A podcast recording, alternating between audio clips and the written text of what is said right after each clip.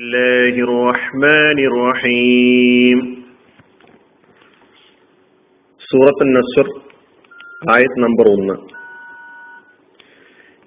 إذا جاء نصر الله والفتح അള്ളാഹുവിന്റെ സഹായവും വിജയവും വന്നെത്തിയാൽ ഇതാണ് ഈ ആയത്തിന്റെ അർത്ഥം കഴിഞ്ഞ ക്ലാസ്സിൽ ഈ സൂറയുടെ ആമുഖം നാം മനസ്സിലാക്കുക മനസ്സിലാക്കുകയായിരുന്നു. ഇനി ഈ ആയത്തിന്റെ അർത്ഥവും പദാനുപത അർത്ഥവും മാത്രം പരിശോധിക്കാം. ഇതിൽ ഒരു പദം നേരത്തെ നമ്മൾ പഠിച്ചതാണ്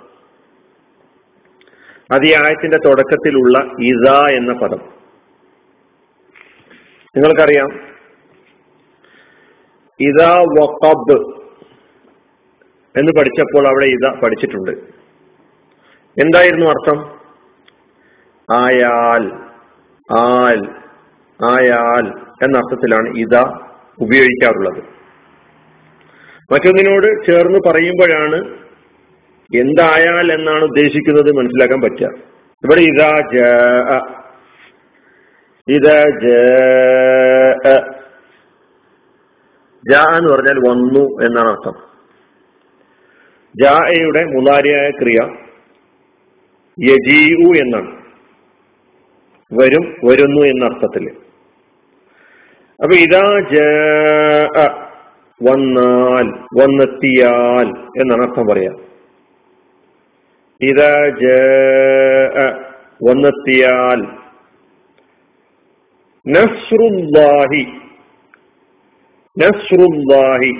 അപ്പൊ ജാ എന്നത് പുതിയതായി നമ്മൾ പഠിച്ച പദമാണ്.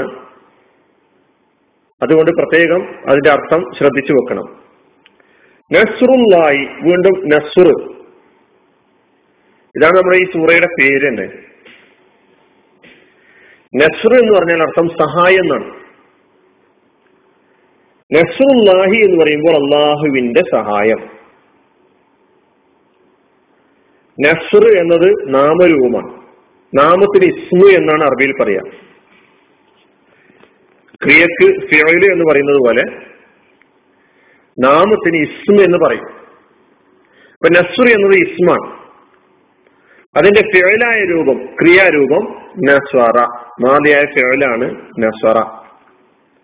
എന്ന് പറഞ്ഞാൽ അർത്ഥം സഹായിച്ചു എന്ന. നസ്രു എന്ന് സഹായം നസ്വറ സഹായിച്ചു. അതിന്റെ മുലാരിയായ പേര് യൻസുറു. യൻസുറു സഹായിക്കും സഹായിക്കുന്നു. നസ്റ് സഹായം. അപ്പൊ ഇതാ നസ്റുല്ലാഹി. നസ്റിനെ അള്ളാഹുവിലേക്ക് ചേർത്ത് പറഞ്ഞു. ഇവിടെ അള്ളാഹു എന്നല്ല പറയേണ്ടത് അള്ളാഹി എന്നാണ്. അത് ഈ അതിന്റെ ഗ്രാമർ പരമായ വ്യാകരണ ഗ്രാമറിന്റെ നിയമം അനുസരിച്ചാണ് അള്ളാഹി എന്ന് നമ്മൾ അവിടെ പറയുന്നത്. നസറുല്ലാഹി. അങ്ങനെ ഏത് പദവും മറ്റൊരു പദത്തിലേക്ക് ചേർക്കുമ്പോൾ ചേർക്കപ്പെടുന്ന പദത്തിന് ഈ പറയുന്ന സ്വഭാവത്തിൽ ജറ് എന്നാണ് ഗ്രാമറിൽ പറയുക കസറായിട്ട് അതിന്റെ അടയാളം വന്നു എന്ന് വരാം. അപ്പൊ നസറുല്ലാഹി അള്ളാഹുവിന്റെ സഹായം. മറ്റൊരു ഉദാഹരണം പറഞ്ഞാൽ കിതാബ് മുഹമ്മദിൻ മുഹമ്മദിന്റെ കിതാബ് മുഹമ്മദിന്റെ പുസ്തകം എന്ന് അറബിയിൽ പറയുക കിതാബ് മുഹമ്മദിൻ എന്നാണ്. ഇതുപോലെ. നസ്റുല്ലാഹി അള്ളാഹുവിന്റെ സഹായം ഇതാ വന്നെത്തിയാൽ.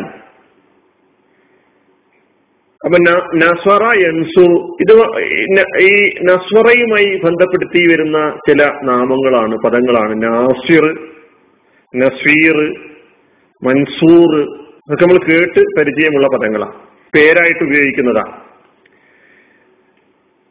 നാസർ നാസർ എന്ന് സ്വാതിനി ഫതഹായി നാസർ അതും സീനായിട്ടാണ് പലപ്പോഴും പറയാറുള്ളത്. പക്ഷെ സ്വാദാണ് കസറാണ് ഹർക്കത്ത്. നാസിർ എന്നാണ്.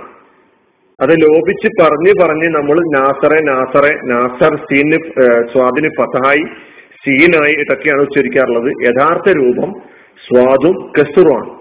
നാസിർ. അബ്ദുൻ നാസിർ എന്ന് നമ്മൾ കേൾക്കാറുണ്ട്. നസ്വീർ സ്വാദാണ്. നസ്വീർ.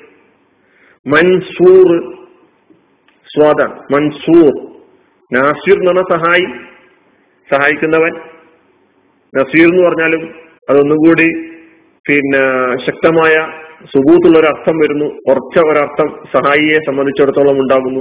മൻസൂർ എന്ന് പറയുമ്പോൾ സഹായിക്കപ്പെടുന്നവൻ എന്നാണ് അർത്ഥം വരുന്നത്. ഇതൊക്കെ നാമമായി ഉപയോഗിക്കാറുണ്ട്. ഇത് നസറുമായി ബന്ധപ്പെട്ടിട്ടുള്ള മറ്റു പദങ്ങളാണ്.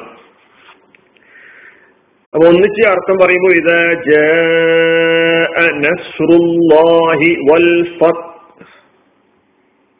ഫതഹിന്റെ അർത്ഥം പറഞ്ഞിട്ടില്ല. അള്ളാഹുവിന്റെ സഹായം വന്നെത്തിയാൽ. അടുത്തത് വൽ ഫതഹ്.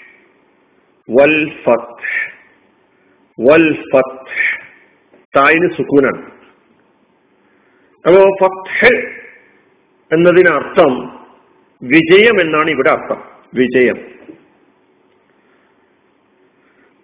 അതിന്റെ അത് ഇസ്മാണ് നാമരൂപം. ഫത്തഹ എന്നത് നാമരൂപമാണ്. ഫതഹ എന്നാണ് അതിന്റെ മാതിയായ ഫേൽ. തുറന്നു എന്നാണ് ഫതഹ എന്ന് പറഞ്ഞ അർത്ഥം. യസ്തഹു എന്നതാണ് അതിന്റെ മുതാരി. തുറക്കും തുറക്കുന്നു. ഫത്ത് തുറക്കൽ. അപ്പോ കവാട വാതിൽ തുറക്കലാണ്. മുന്നിലെ തടസ്സങ്ങൾ നീങ്ങി എല്ലാം കീഴിലേക്കായിത്തീരുക. അതുകൊണ്ടാണ് വിജയം എന്നൊരർത്ഥം ഫത്തഹിന് നമ്മൾ പറയുന്നത്. വിജയം എന്ന അർത്ഥത്തിലാണ് ഇവിടെ ഈ ആയത്തിൽ ഈ പദം ഉപയോഗിക്കപ്പെട്ടിട്ടുള്ളത്. ഇത്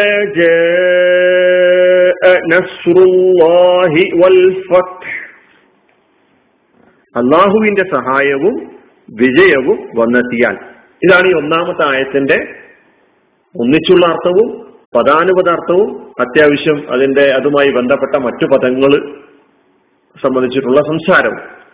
ഇത് മാത്രമാണ് ഇന്ന് ഞാൻ പറയുന്നത്. അള്ളാഹുവിന്റെ സഹായം അതുപോലെ തന്നെ വിജയം നമുക്ക് അടുത്ത ക്ലാസ്സിൽ അതിന്റെ ചെറിയൊരു വിശദീകരണം നൽകാം. അള്ളാഹു സുബാനു താല സഹായിക്കുമാറാകട്ടെ. അനിൽഹമുല്ലാഹി റബിലാലമി അസ്സാം വലൈക്കും